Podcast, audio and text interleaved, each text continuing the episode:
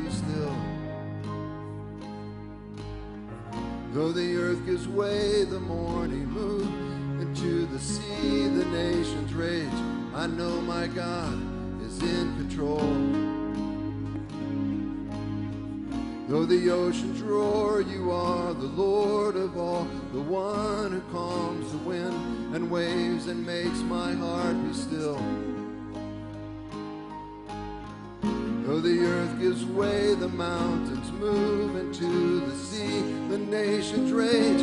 I know my God is in control. Lord hosts, you're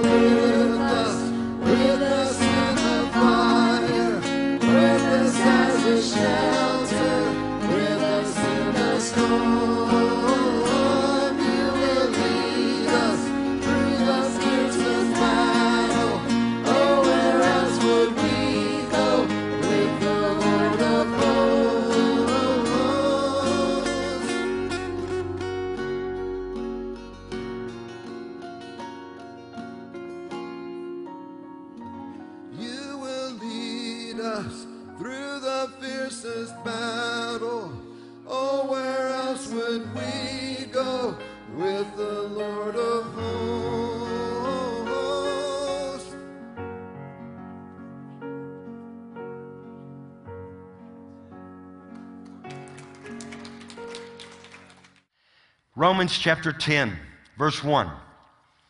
Brethren. How many brethren do we have here? We're brethren. We are, we're brethren. Brethren, my heart's desire and prayer to God for Israel is that they may be saved.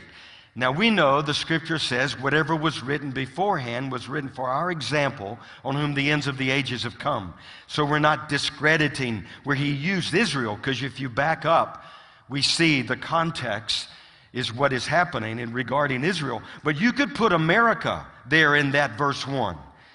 And as the, the Apostle Paul desired that Israel be saved, it is our desire that America be saved. How many of you would agree? It's our heart's desire. Now, we're kingdom people, and the kingdom is going to last forever and ever and ever.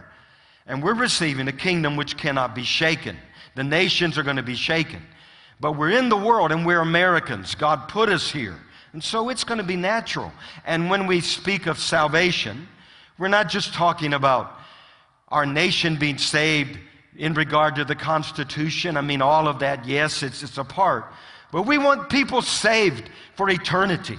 We want America saved. And um, you know, the scripture says, in, it's over in Revelation 11 15, the time is coming when the kingdoms of this world have become the kingdoms of our God and of His Christ. How many of you remember that? And so the kingdoms, there's going to be salvation over nations, nations, sheep nations. You know, this, it wasn't this past Friday, but the Friday before when we had Caleb Wampler here, spoke at Fire in the Falls. And he used to be with Daniel Kolenda, who was with Reinhard Bonnke. And I remember, was it, I don't know, 10 years, 8 years ago, when Reinhard's focus shifted from Africa to America. And he would shout out, remember, Africa shall be saved, in that deep German voice. And now, then he shifted to America shall be saved. How many of you remember that? America shall be saved. And he went around the nation. And that's, that's our heart.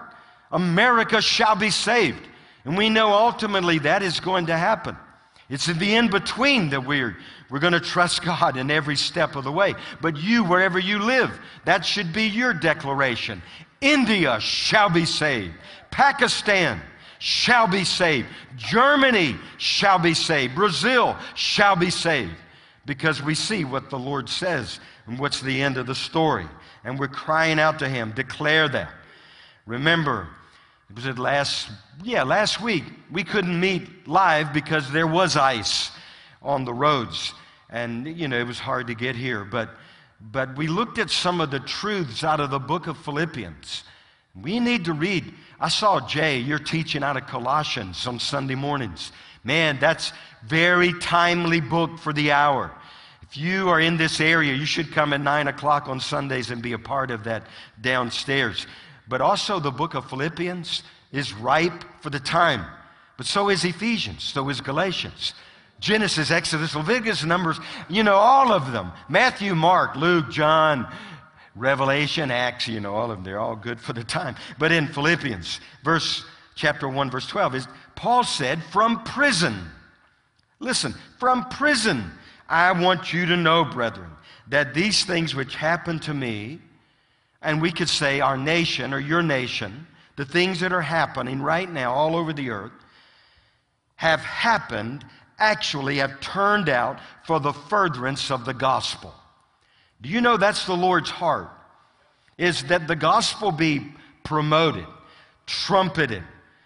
They're not going to shut up the gospel, and I'm going to show you that as we go through this morning. Now, regarding as to whether a nation can be saved, remember what Isaiah said? He said, God's hand is not too short that he cannot save, nor is his ear too heavy that he cannot hear. But what was the issue? Remember that? He said, But your iniquities have separated you from your God. Now, look, and that brings us back to Romans chapter 10. And uh, notice in verse 9, this is, we find the way a nation or individuals can be saved. And these are familiar scriptures, but I felt led to go back and, and look at this that if you confess with your mouth the Lord Jesus, you believe in your heart that God raised him from the dead, you will be what? You'll be saved. For with the heart one believes unto righteousness, and with the mouth confession is made. They go together. You can't just confess with your mouth, you have to believe in your heart. And there's a, they both fit. And verse 11, for the scripture says, Whoever believes on him will not be put to shame. That means you will not be disappointed in what God is going to do, his faithfulness in this hour.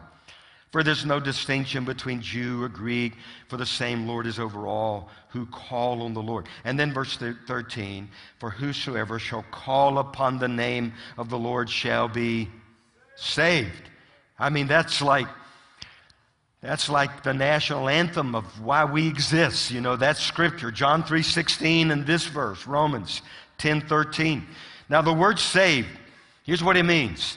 Very appropriate for the hour that we're living. It means to be rescued from unbelief. And we know that. We, that's the, the foundation. It also means to preserve from being lost, to convert, to set free from, to heal, to bring safely to, and to save from total ruin. So, do you think there are nations that should be crying, Oh God, save us in this hour? Because the only way out of total ruin is for His salvation. And now, notice in, in verse 14 and verse 15, now this is where we come in and where we're going to take off this morning. How then? Shall a nation, Israel, Germany, Pakistan. We have a large group that watches from Pakistan, Afghanistan, Egypt, Brazil, Canada, Mexico, America, or individuals. How then shall they call on him of whom they've not believed? And how shall they believe in him of whom they've not heard? And how shall they hear without a preacher? And how shall they preach unless they are what? Sent. Sent. And as it is written, how beautiful are the feet of those who preach the gospel of peace, who bring glad tidings of good things. Notice there's a procession in these events. First of all, for an individual to call or a nation to call on him, they must believe on him. How, is, how are the lost going to call on him unless they believe? But how are they going to believe unless they hear? Say, hear. They got to hear. Faith comes by hearing or by the word. Hearing comes by the word. Faith comes by hearing. And for someone to hear, then someone has to do what? They have to speak. You know, they've tried to silence us in this hour. And um, they want us to be quiet. Someone's got to speak. And then not only just speak, we don't want to be rambling voices. They must speak the word of the Lord because faith comes by hearing the word. And then for them to speak, they must be sent. Say to, to be sent. I believe that this year, 2021, one of the main scriptures is John 20, 21, where Jesus said, As the Father sent me, even so I'm sending you. And I'm telling you, just as Jesus finished what he was given to do from his Father, the church is going to finish the mission that Jesus sent us on, where it's not going to be cut short. I don't care who tries to silence. The church is going to finish. There's going to be a testimony. I don't know what it's going to sound like, but it's going to be, it is finished. If He finished and He sent us, we're going to finish what He sent us to do. And that's, that's who we are. Now, the title of this morning, the message, really, it's broken up into uh, how it's the subtitles in these particular chapters in the book of Romans. And the first one is in chapter 10, verse 1, it says that Israel needs the gospel. And we could fill in the blank, whatever nation. America needs the gospel. How many of you know that? We need the gospel. And then, secondly, you look down in verse uh, 14, and the subtitle is Israel rejects the gospel. And so we know that America and many in our nation, many nations, not all, but many, most have rejected the gospel. And it's no secret. And uh, there's been a rejection. And many have followed the gods of their own making, you know, and worship gods that they've chosen rather than the Lord God. And then, but then in chapter 11, the subtitle is Israel's rejection is not total. And so you could change that and you could say, but America's rejection is not total. How many of you know that? Or Germany or France or England. It's not total. In other words, many are going to hear as they've never heard before. I know we've been a gospel drenched society 24 hours a day. I'm telling you, the gospel is going to be preached as if it's almost never been preached before. There's something new, there's a new anointing. And the Bible says over in, I think it's Isaiah 29, that the deaf will hear the words of the book. And they're going to see out of obscurity and out of darkness. And I'm clinging to that promise for this hour that this is a day that the gospel is going to be preached again as if it's never been preached all over the earth. And I believe there's a re examination of the gospel. Anybody, you know what I'm talking about? It's like we've heard and we've heard, we've heard, it hadn't penetrated in many places. It's going to penetrate, it's going to have its way. There's a, uh, a song, you know, I remember hearing it. It's, a, what, I don't know, five, six, seven, eight years old now. It's called The Gospel by Ryan Stevenson. And I know you'll remember, you heard it probably on Christian radio. It says, A restless generation. We're turning over every stone, hoping to find salvation in a world that's left us cold. Can we get back to the altar, back to the arms of our first love? There's only one way to the Father, and He's calling out to us. To the captive, it looks like freedom. To the orphan, it feels like home. To the skeptic, it might sound crazy to believe in a God who loves in a world where our hearts are breaking and we are lost in the mess we've made, like a blinding light in the dead of night. It's the gospel that makes a way. It's the cure for our condition. It's the good news for us all. It's greater than religion. It's the power of the cross. And then he goes on. It's the gospel that makes a way. The amazing news of the gospel. In a moment, my eyes were open. In that moment, my heart was changed. Like a blinding light in the dead of night, it's the gospel. To the captive, it looks like freedom. To the orphan, it feels like home. To the skeptic, it might sound crazy. It's the gospel, the gospel that makes a way. And I believe with all my heart there's a clarion call going forth in this hour. And I'm not going to miss this day, and I hope you have the same thing in your heart. I wouldn't miss this moment for anything. You, I don't care. You couldn't buy me off, pay me off. You're not going to talk me out of it. This is the hour America's waited for. This is our finest hour. This is France's finest hour. It's Israel. It's England. I saw you guys in England are going back into lockdown. You're not going to lock out the gospel, and I'm going to share that this morning. This is our finest hour wherever you live on the earth. So let's just re examine the gospel. You guys okay? You're here, you braved the conditions. Snow, it's not even snowing now, it's sunny and almost 40 degrees. You know, anyone could have got here, but you know, there's no condemnation. Now, some people are in the mountains and they couldn't get here because of the ice and snow.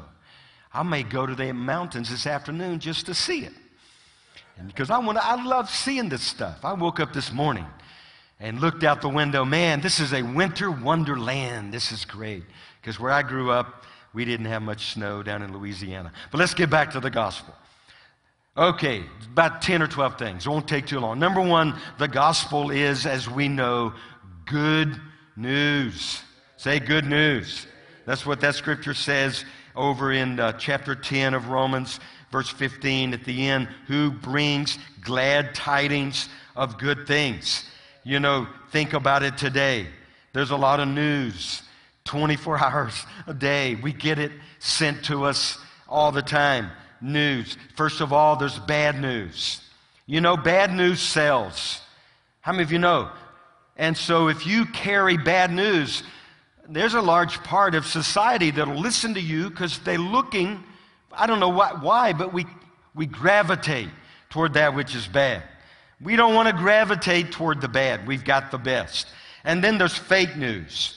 And I thank God for those that sounded the alarm, that blew the trumpet to let us know hey, there's a lot of fake news out there. And um, you don't want to eat from the tree of fake news. Now, fake news has been around from the beginning. Remember in the garden, the devils, did God say, no, when you eat that, you're going to be like him? You know, so there's always been fake news. Then there's old news. You ever had somebody come to you, and I know you have, and they're telling you what they've just heard, is, and it's new to them, but it's old to you. And, but you're listening, you know, being respectful, but you're thinking, man, I know all about this. I just heard this. I've been knowing this since before you were born, you know, whatever, but you listen out of, you know, respect. And then there's breaking news. And there's always breaking news on all the networks, as if this is the most important news on earth and where you need to be giving your attention. I believe that's just to get your distraction more than, you know, to get your attention on that which is breaking. And then there's no news. You ever heard of that? They tell us sometimes you know, no news is the best news. And, you know, so anyway, we, we go along. But then there's the good news glad tidings of great things. Now, this does not mean that we ignore what's going on around us. We just get refocused on that which is eternal. Friday night, for those of you that were here at Fire in the Falls, Craig Church preaching up a storm, running back and forth. I'm telling you. And then he, he's had this big giant cross. Heavy, heavy. They had to bring it in on the truck. It's like the cross you brought that we got to get out there behind that stage. And we're going to do that because this summer we're going to be meeting some outside in the spring. It'll be glorious. But anyway, he, he just, you know, leaned the cross up here and he's running by and the big cross fell. How many of you were here? And it was like a boom, shook the whole place. And I'm glad Craig wasn't walking by at the time when it fell because it would have been the last we've seen of Craig. That would have been the end of the story, you know. But anyway, when it hit, I'm sitting over there and I thought, well, that was pretty wild. And then I, the thought came to me it's like the Lord said, That's what I want being proclaimed in this hour. It's not your opinions, it's the cross. I want the cross preached like a boom in this hour. And we're going to see it preached again as if it's never been preached before. And then the next thing is the gospel is very simple. Now, this is simple, but America needs to hear this. The gospel is God's pill, it's God's remedy for what ails you. Now, they're offering all kinds of remedies in this hour. Now, I got to be careful what I say, but was it uh, Thursday or Friday? I, I, went, I saw all these cars lined up and rushing, people flying to get somewhere, and I wanted to go see what's happening. You know, if there maybe, who knows? So, anyway, I go back and they're giving out the V. And there's a sheriff that stops, make sure you, you're able to get in because there's so, much, so many people. And he told me, it's what he said. He said, People will kill you to get that jab in this hour. And I thought, God, oh my, oh, gee, where are we living? Are we living in the book of Revelation? Let me tell you, the remedy for humanity is the gospel. It's God's pill. Whatever your problem, there's an answer. And his name is Jesus. Jesus. He's the answer. You can run after what men are offering you all you want. Men, you, I'm telling you, you're not going to be able to trust. You're going to find that what's in the heart of men is wicked. But what God offers is that what you're really looking for. The whole world's looking for a remedy to their problems in this hour. And they're running with the antidote, looking for the hope. The hope. The truth is, we all have that V. We've all been infected with an incurable disease, and the incurable disease is called sin. And the only remedy is the blood of Jesus Christ. That's the pill. And then the next thing, the gospel, is what Jesus preached. Look over, we'll come back there, but look over in Mark chapter 1, the first chapter of Mark. This is also, you can find this reference in Matthew 4 24, uh, Matthew chapter 9 35, and then Mark chapter 1, verse 14. And it says, Now after John was put in prison. Now that's something you could almost skip over. But you should have a mark in your Bible after John was put in prison. What did Jesus do? He went around telling everybody how bad things were and how, woe, John is in prison. This is the end of the story. This is the end of life as we know it. No. After John was put in prison, Jesus came. Jesus, in the midst of what men are going through, Jesus came to Galilee. He didn't just come, he came preaching what? The gospel of the kingdom of God. Not how bad things were, but how good things can be when you put your trust in Him. He came preaching the gospel of the kingdom and saying, The time is fulfilled and the kingdom of God is at hand. Repent and believe in the good news and believe in the gospel. Now, the kingdom of God is when you search it out, and we've touched on this, and we're going to focus on the kingdom. Focus on the kingdom. Focus on the kingdom. But it actually means the gospel or the kingdom or the king is now. The time is now. Now is the day of salvation. This is the hour. Now Jesus is king. Now faith. And uh, that's something that we want to we want to live in. And then the next thing, it's not only what Jesus preached, it's to be our focus in what we preach in this hour. Matthew 24, we have not shied away from telling people what's coming. You know, there's a segment that they, they don't want to hear anything negative. The truth is, it's not negative. The, wedge, the wages of sin is death. That's not negative. That's the bad news that gives you the reason why you need to put your trust in the good news. That's what Craig shared again with us on Friday night. You got to know the bad news. Listen, you die without Jesus. It is bad news. You will live eternally separated from God in a place called hell. I don't care if people don't believe that or not. It's in the Bible. So you got to tell people there's bad news, but the wages of sin is death. Yes, but it's not the end of the story, is it?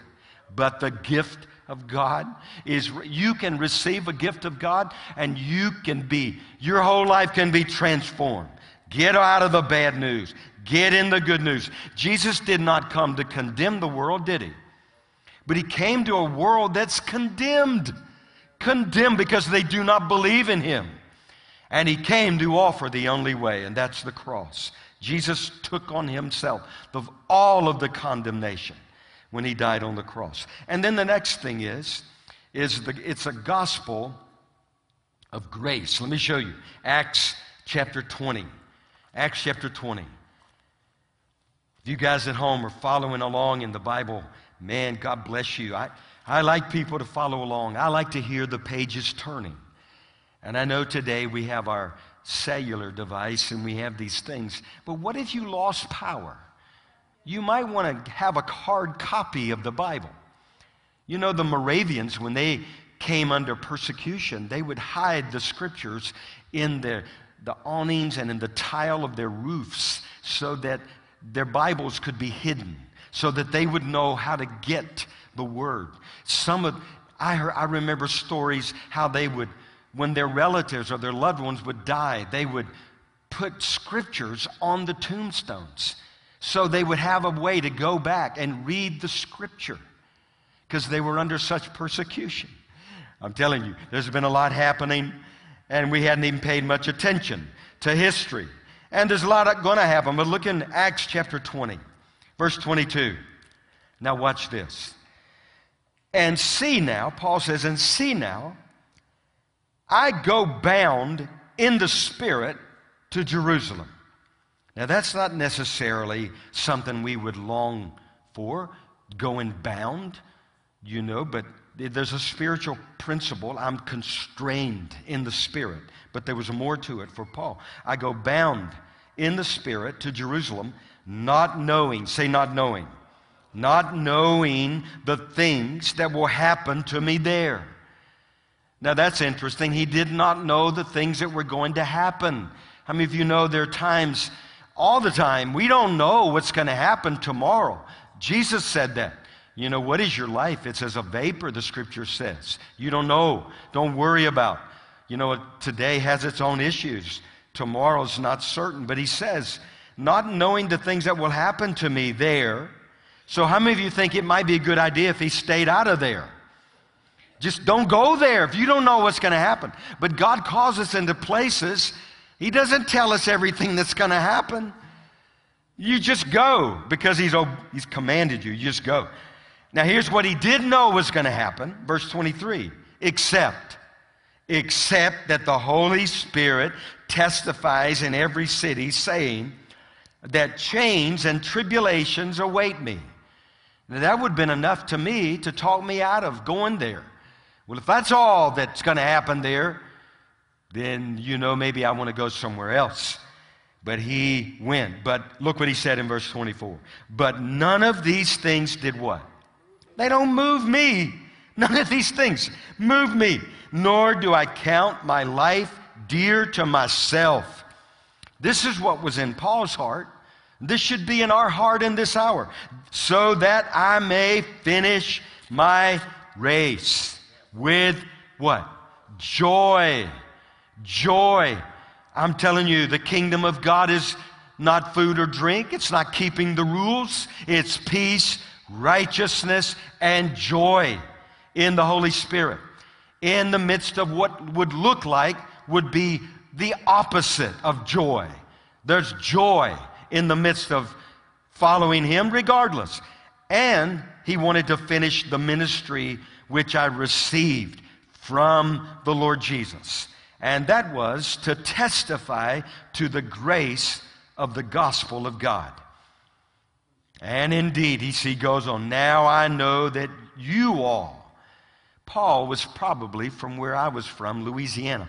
And now I know, I know that you all, y'all. See, I, I knew that. Somebody told me when I was young. I knew he was a southerner. among whom I have gone preaching the kingdom of God will see my face no more. But anyway, there's a whole, oh man, there's so much more in that text about those who slip in to mislead the people, lead them away. It happens all through history over and over and over. And he warned them, he even warned them that wolves would come in. And anyway, I don't know that they listened or not, but his prayer was to build them up and that they would receive the inheritance of the gospel. But, but anyway, it's the gospel of grace. The gospel of grace. Even though he knew there were challenges ahead. How many of you know there are going to be challenges? Jesus, I'm sorry, but this is what he said In this world, you will have trouble.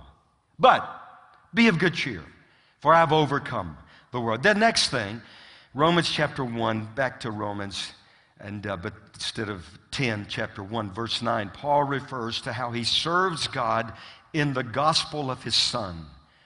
And uh, remember, Jesus said, If I be lifted up, if I be lifted up, our hope is not in who wins or loses elections. Our hope, even though we all hoped in some things, but still we have an eternal hope.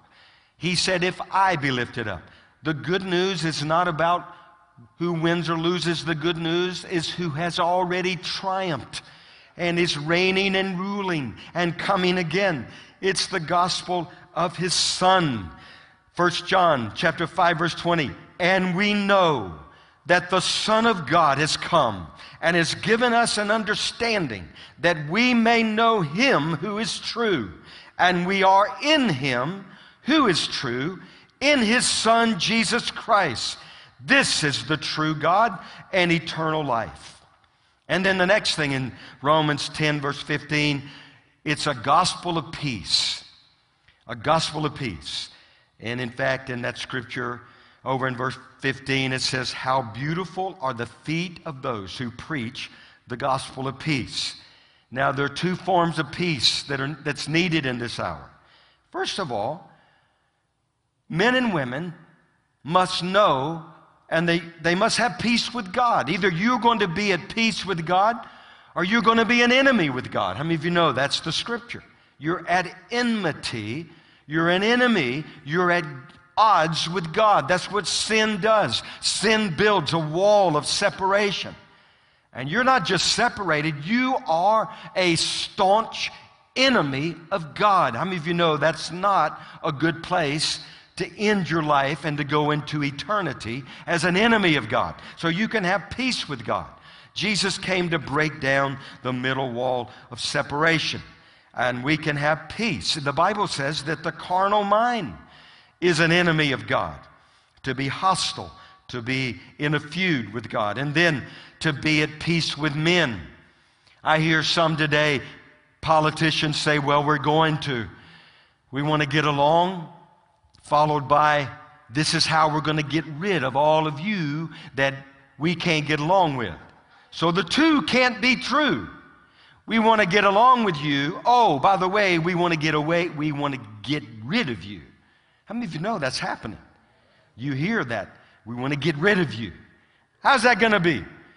The only way they can come together is around the gospel. You know, it was what? When was this? five, six, seven years ago, a revival broke out in West Virginia. It was along the Kentucky border. Remember that? It was at a high school in poor, very poor section of West Virginia. A lot of West Virginia is poor. I lived there for a time. It's where Shirley and I met and we had our children. So, anyway, we heard about this revival and we gathered up. Did you go with us, David? I don't know. But there are a number that went.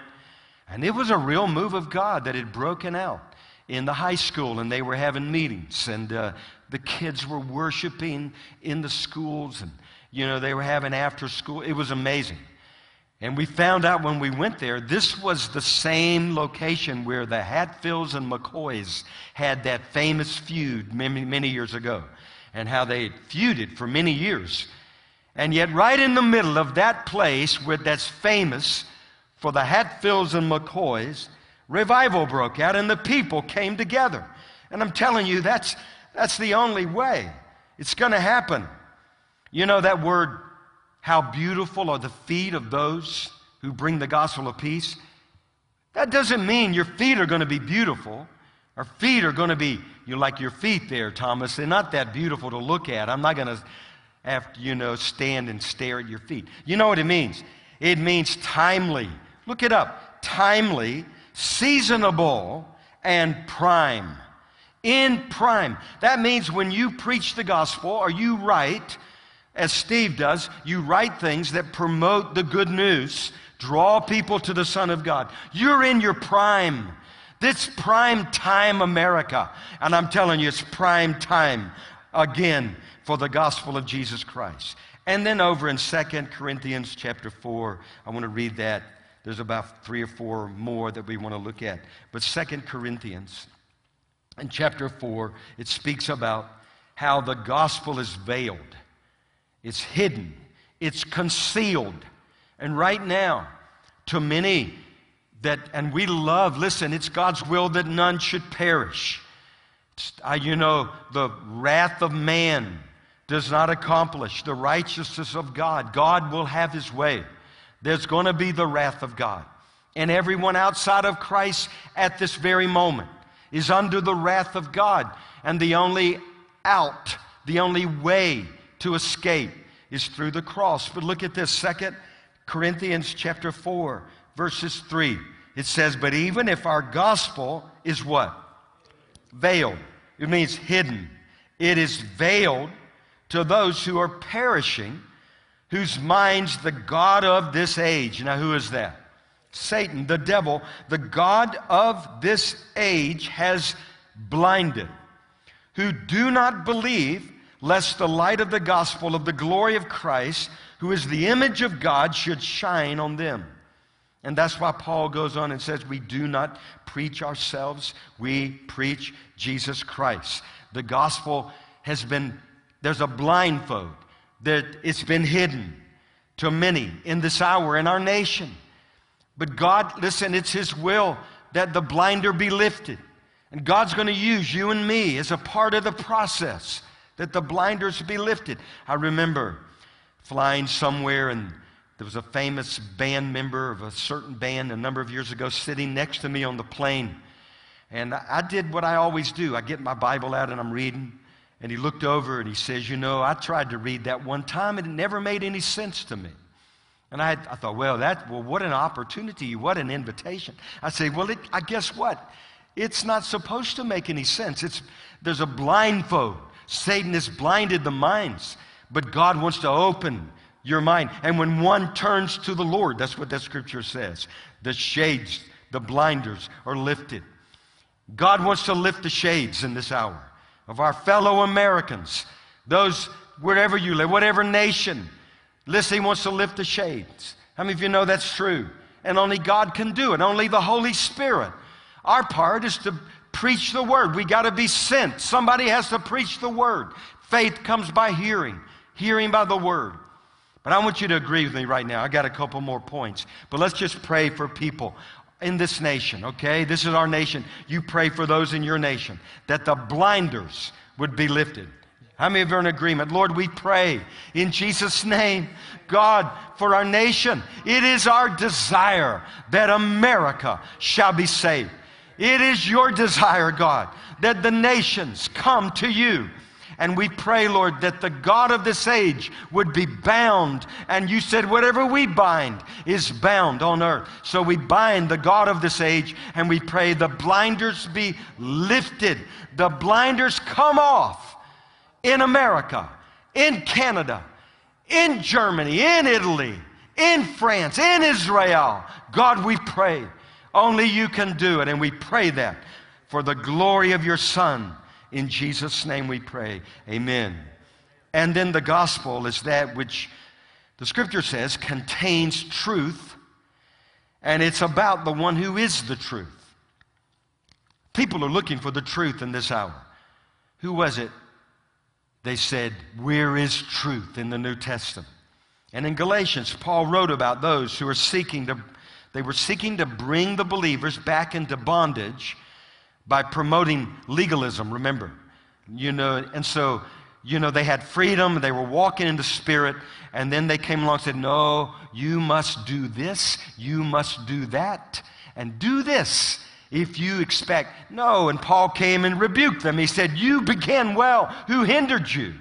You began in the Spirit. And so, anyway, he confronted that, but he speaks about how the, here's what he said that the truth of the gospel might continue with you. The truth of the gospel. You're looking for truth. And you found that even those who claim to speak for God, we don't know if they were speaking for Him or not. But I can tell you there's truth in this.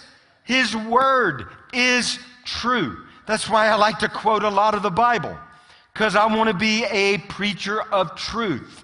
It's not my opinion. Everybody has opinions. It's what the Lord has said. I will never forget that day in seminary. You know, and I went to a denominational seminary, and they were talking about, Thus saith the Lord. And I was in the back of the class, and I said, God, when's that going to happen again? When are we going to see people that stand up and say, Thus saith the Lord? And I, I think what I was doing actually, I was volunteering that day to be one of them. God, I want to be one that says, Thus saith the Lord. And let me challenge you you be one that says, Thus saith the Lord. He'll back you up. And faith comes by hearing, and hearing by the word. And then the gospel is personal and it's individual. Salvation. It is about salvation. The salvation of a nation, deliverance out of total ruin. The opposite of salvation is total ruin, eternal ruin. But there's gospel, there, there's hope. There's salvation. The Ephesians 1:13 says, "In him you also trusted, after you heard the word of truth, the gospel of your salvation, in whom also having believed, you were sealed." I like this scripture. You were sealed with the Holy Spirit of what? Promise. That's the down payment, the inheritance. You were sealed. I, I often quote that in my prayer. Lord, I thank you that I've been sealed with the Holy Spirit of promise, who is the guarantee of my inheritance. And then next, there's the mystery of the gospel. I was, I'm going to have to go there at some point, but there are many mysteries in the Bible. And in the book of Ephesians, a number of them are listed. For example, there's the mystery of marriage, Christ and the church. To me, it is an absolute mystery how I can look at Shirley after 30 something years, and she's as beautiful to me. She's not as beautiful, I mean, in the pictures, but and I look at her in my picture, she's just as beautiful to me 30 something years later as she was when I first met her. How many of you found that to be true? It's a mystery, a mystery of Christ loving the church who gave himself. And I don't want that mystery to ever end. When she's 95 years old on a cane and I'm a little older, if I last that long, chances are, who knows? You know, I don't know if I want to last that long. But anyway, I want to look at her and say, wow, you're the most beautiful girl I've ever seen in my life. I'm telling you, it's a mystery. I don't understand it. And then, chapter 1, verse 9, there's the mystery of his will. You know, it's mysterious to know the will of God. And, and yet, till you find it. But we are to know the perfect will of God. And then there's the mystery of Christ in chapter 3, verse 4. Then in Revelation, how many of you know there's mystery Babylon? How many of you know that's being revealed? We got to go there. We got to talk more about it. It's being revealed right before our eyes. Well, it's supposed to be revealed because it's in the book of Revelation when He is being revealed.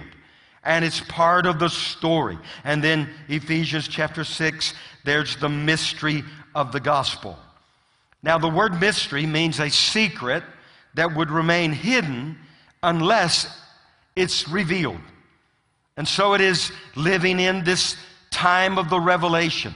There's grace that is brought to us that is making known this mystery this, and giving us revelation, not out of all the things that are happening. That's part of the story. But ultimately, it's the revealing of Him, the revealing of the Lord Jesus Christ.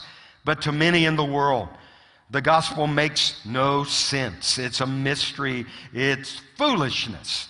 foolish. It's absolutely foolish to say that God loved the world so much he would send his son to die on the cross. That's not the way humanity necessarily looks at things, but it's the glorious gospel.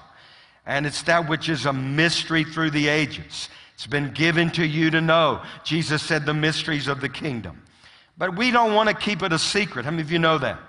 We don't want anybody. It's not to be a mystery.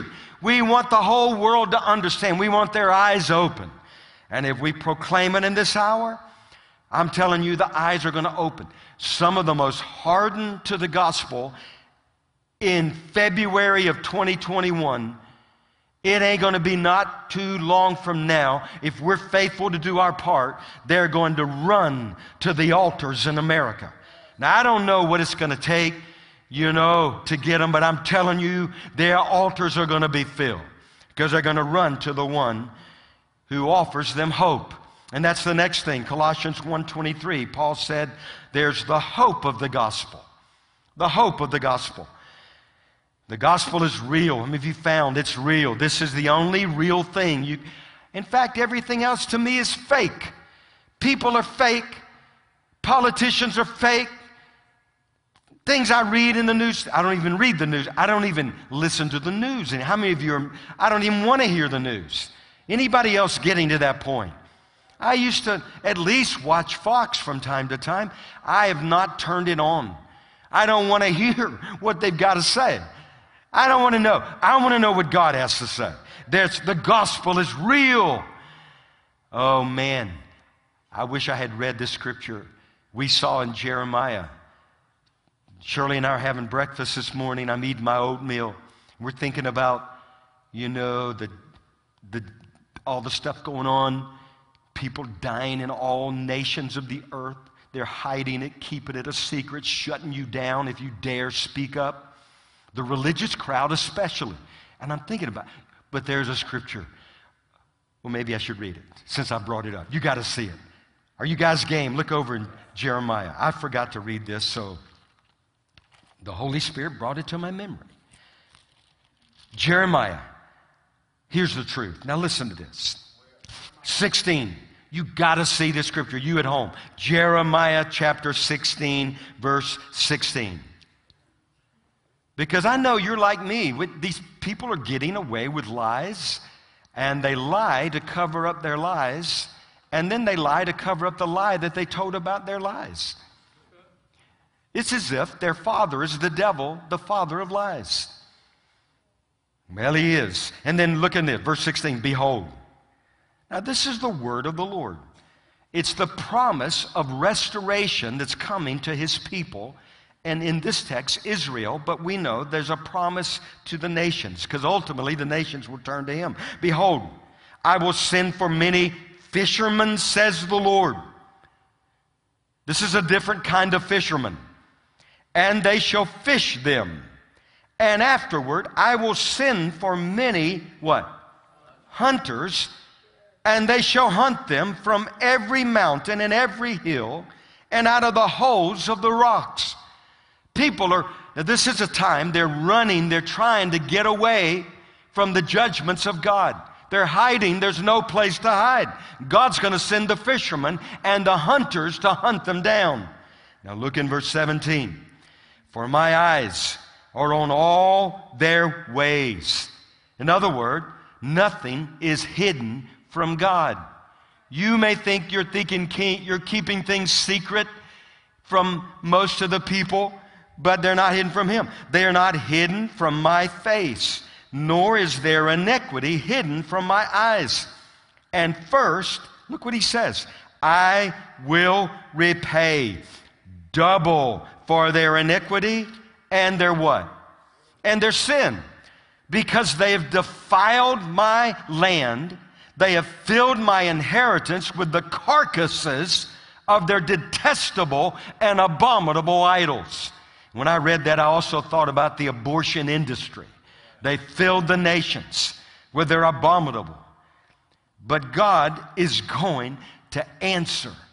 He's going to rise up. Verse 19, Oh Lord, my strength and my fortress. This is what Isaiah says my refuge in the day of affliction. and the Gentiles shall come to you from the a great harvest is going to come. Verse 21 Therefore, behold, I will this once cause them to know.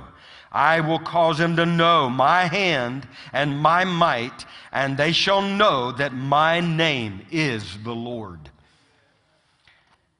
I'm telling you, we're living in a day where they're seeking to keep things secret.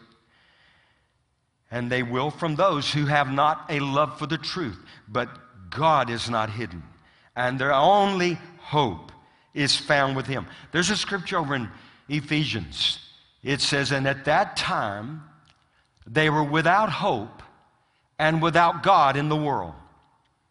When you're without God in this world, you are without hope. But when you're with Him, it's not about your just being with Him, He's with you. Say, He's with me.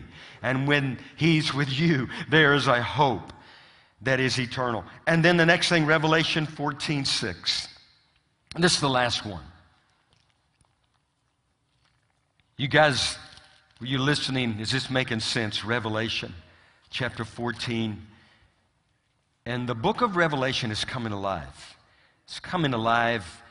The books are being opened, that were sealed. And I'm going to, man, I want to know. I want to know. I want to know. You know, inquiring minds want to know. We should have inquiring minds. I want to know. I want to know, Lord. Now, when we get to heaven, we'll ask Him, Lord, this, I want to know that. I want to know this. Um, but listen, He wants to show us all we need to know now. And He is all we need to know. He is all. You know Him, you know it all, you really. But God's going to fill in a lot of the blanks, you know, wipe away the tears. And we're going to understand, we're going to see. But look in Revelation chapter 14 and verse 6 Then I saw another angel flying in the midst of heaven having the what?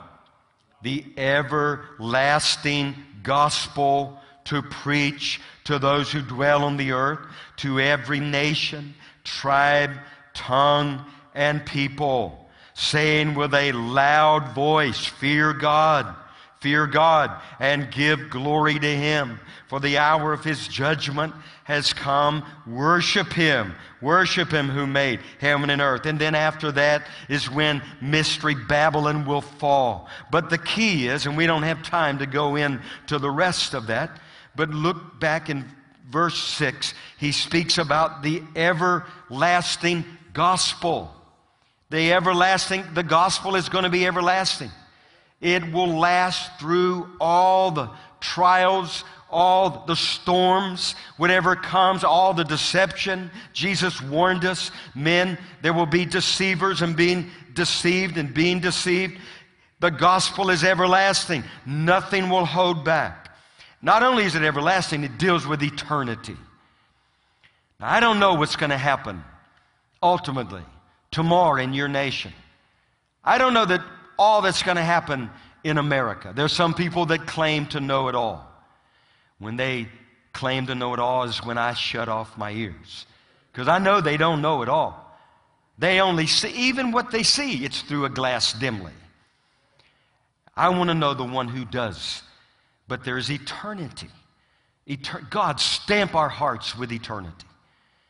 You know you can face whatever you have to face if eternity is stamped in your heart? And you know this is not the end. Paul did not know what was awaiting him there, but he went there anyway. Because he heard another voice. He was following another king, King Jesus. And the shepherd was going before him. And even though we will walk through the valley of the shadow of death, we will fear no evil, for thy, his rod is with us, and his staff, and there's a place he's prepared. Even in the presence of our enemies, well, that's a whole different subject. But it's all part of the story, isn't it? This is a glorious time to live. It's a glorious, it is our finest hour. I prayed that I'm going to prophesy again. America, it is your finest hour. And the hope is the gospel. And we are those that have been entrusted with the real antidote. for what everyone on the planet is ultimately looking for.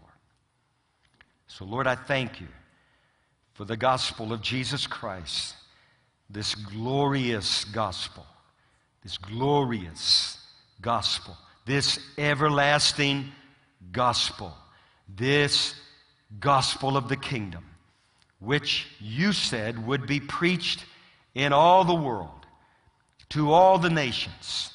And so, Lord, I thank you for the rock of our salvation and the hope that we have that is eternal in Christ Jesus. In Christ Jesus. And I thank you. I thank you, God, though, that the gospel has been preached almost 24 hours a day in America for numbers of years, many nations. I thank you there's a new wind and a new sound that's coming, and a new conviction that'll draw people to the only hope, the Savior, Jesus. Amen. I want to do two things before we go. Would you put that CD in, Jonathan, that we always put in? I want to pray because there are people watching that do not have Jesus, but we cannot allow the moment to pass us by. He will not send the lost if we don't give the lost the answer. And we, we just want to pray with you to lead you to faith in Jesus. And then I want to pray for everyone to be encouraged. I want to, I want to pray that God will release like a, you know, like a wheelbarrow of hope. Just come along and, and just dump hope, okay? Because there is hope. There's hope eternal. Hope is like a, an anchor in our soul. And the devil can't take it from us. But anyway, I'm going to pray that he'll just dump a load of hope. Is that okay? But listen, hope is a person. And if you're watching, wherever you're watching from, we want to pray with you. I'm going to ask you to, you pray this prayer, but you got to mean it in your heart. And God has to be drawing you. You can't just come to Jesus when you want to, it's when the Holy Spirit draws you. And uh, He's the one that convicts, He's the one. Our part is to call upon Him. And you've heard the gospel. And so, if you, there's the conviction, and I believe there is, you call upon the name of the Lord and you shall be saved. That scripture said, with the heart, man believes, with the mouth, he confesses Jesus as his Lord. You believe in your heart that God raised his son from the dead, you shall be saved. And so, that's the promise of the gospel. And we must be willing to turn from sin. Repentance, it's a, what it means is to change. You turn from going your own way and you believe what God said. You believe that Jesus is the Son of God, that He died and that He rose from the dead. And you're turning your life over to Him. And that's a simple thing. But I want to pray with you. And so just say, Dear God, you pray with me out loud, just to reconfirm our faith and to give them hope. They hear you praying, it helps people. So just say, Dear God, I need you. I believe in Jesus, that He is the Son of God, that He died on the cross, and He rose from the dead.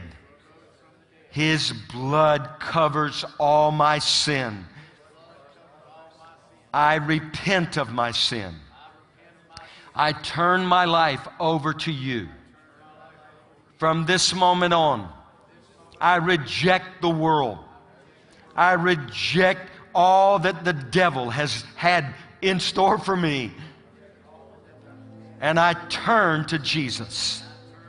And now, by faith, I ask you to come into my heart and save me. I trust in you. Fill me with the Holy Spirit. Fill me with the fire of heaven.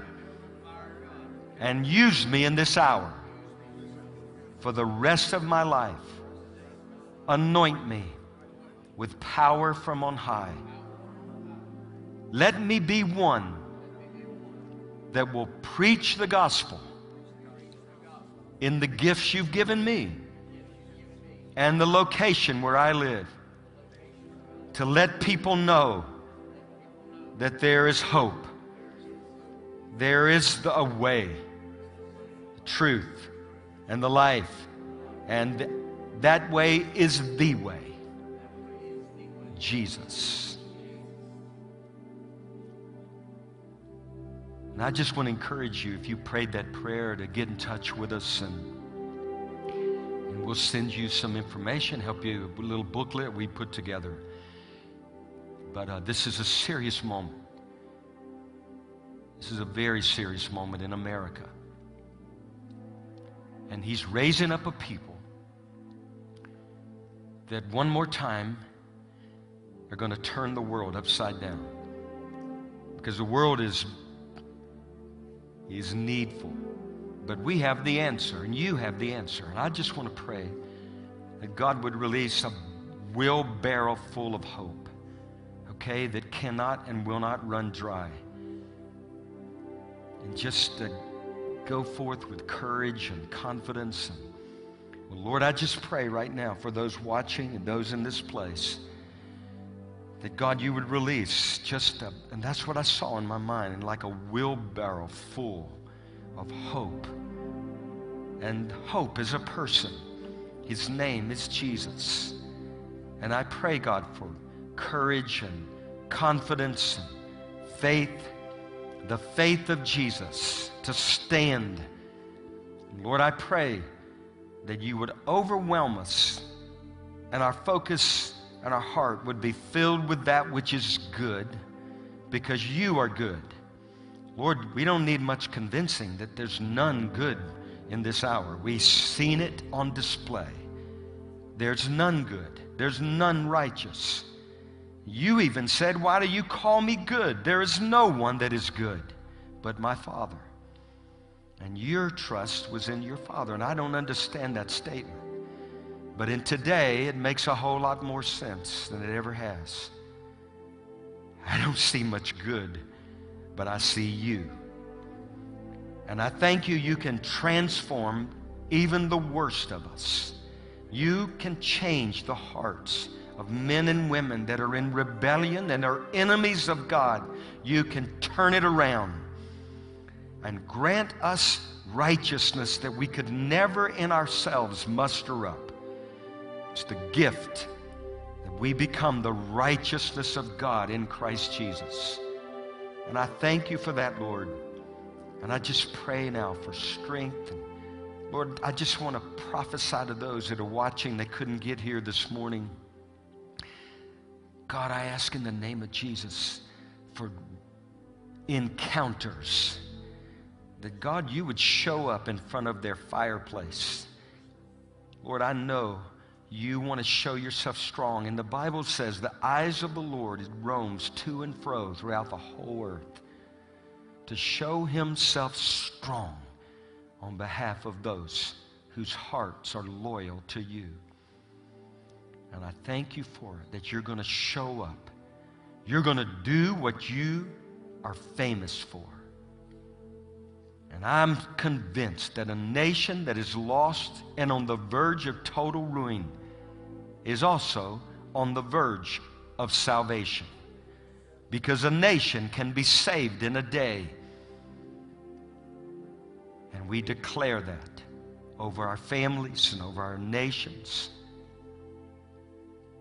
And we thank you, God. I just speak peace over everyone. In Jesus' name we pray. And all would agree, say, Amen. Lord.